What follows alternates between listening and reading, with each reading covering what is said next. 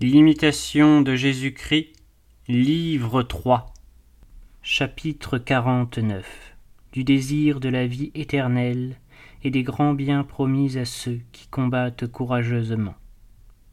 Jésus-Christ. Mon Fils, lorsque le désir de l'éternelle béatitude vous est donné d'en haut, et que vous aspirez à sortir de la prison du corps pour contempler ma lumière sans ombre et sans vicissitude, dilatez votre cœur et recevez avec amour cette sainte inspiration.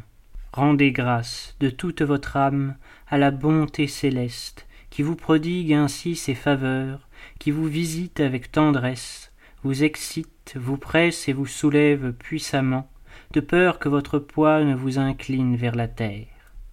Car rien de cela n'est le fruit de vos pensées ou de vos efforts, mais une grâce de Dieu qui a daigné jeter sur vous un regard, afin que, croissant dans la vertu et dans l'humilité, vous vous prépariez à de nouveaux combats, et que tout votre cœur s'attache à moi avec la volonté ferme de me servir.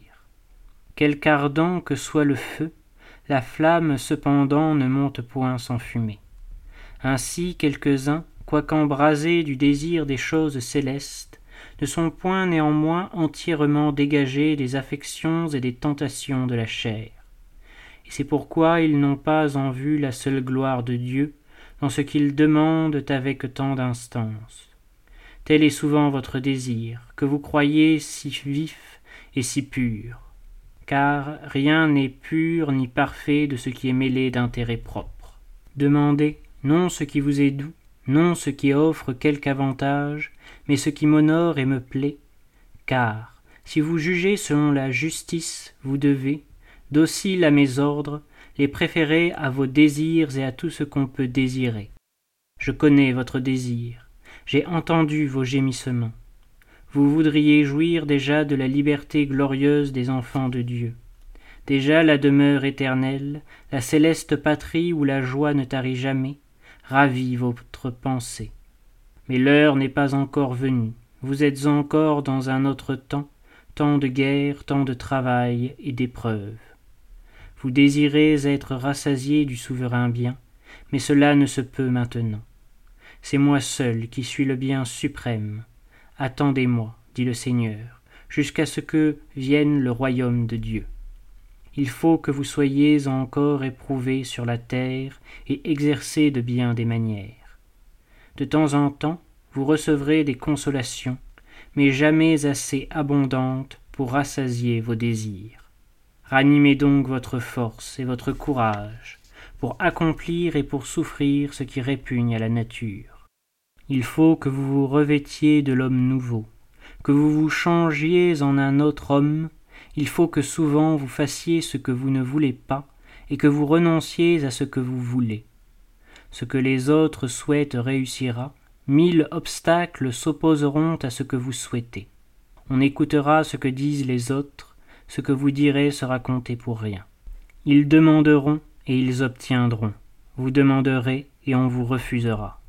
On parlera d'eux, on les exaltera, et personne ne parlera de vous on leur confiera tel ou tel emploi, et l'on ne vous jugera propre à rien.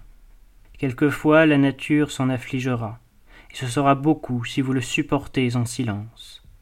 C'est dans ces épreuves, et une infinité d'autres semblables, que, d'ordinaire, on reconnaît combien un vrai serviteur de Dieu sait se renoncer et se briser à tout.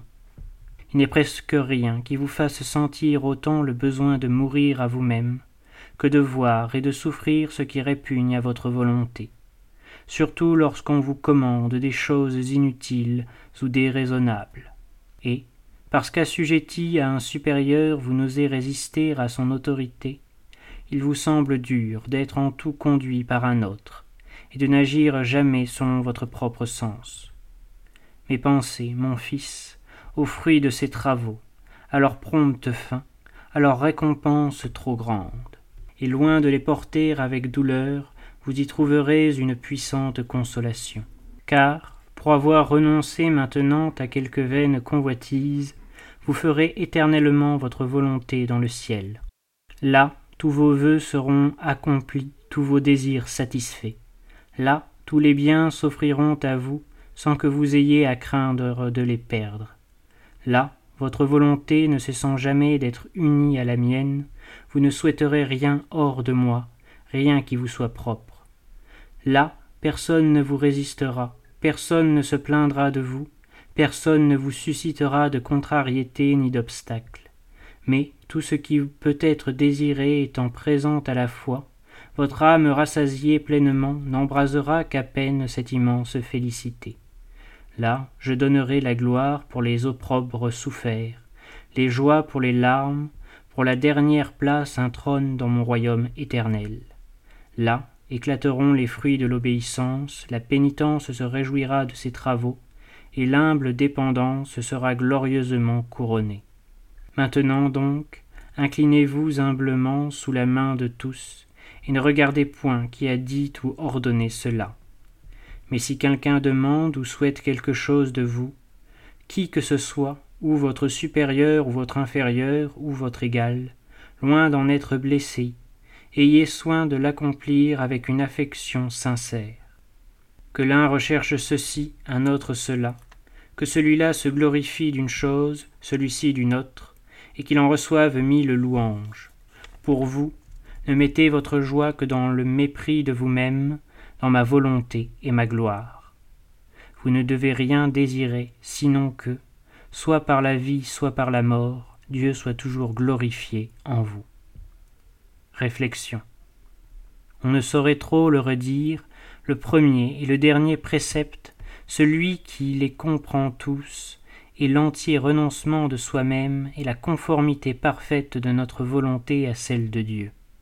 Ainsi, bien qu'il nous soit permis et même commandé d'aspirer à la béatitude céleste, et de gémir sur la longueur de notre exil, néanmoins nous devons le supporter avec une grande patience, et nous complaire dans les épreuves que la Providence nous envoie, parce qu'elles sont toutes ensemble utiles à notre salut, et l'un des moyens que Dieu a choisis pour satisfaire sa justice et pour manifester en nous sa miséricorde et sa gloire. Pécheurs, nous devons participer aux souffrances de celui qui nous a rachetés. Disciples de Jésus, nous devons marcher à la suite de notre Maître et de notre modèle en portant la croix, et comme lui épuiser le calice d'amertume. Nul n'est couronné s'il n'a combattu. Heureux donc l'homme qui endure la tentation, parce qu'après avoir été éprouvé, il recevra la couronne de vie que Dieu a promise à ceux qui l'aiment. Attendons le moment qu'il a marqué, et poursuivons en paix notre pèlerinage. Tout ce qui finit est court, et rien n'est pénible à celui qui espère. Que cette pensée ranime notre langueur, quand nous nous sentons abattus. Au milieu de ce grand naufrage du monde, dit saint Chrysostome, une main propice nous jette d'en haut le câble de l'espérance, qui peu à peu retire des flots des misères humaines et soulève jusqu'au ciel ceux qui s'y attachent fortement.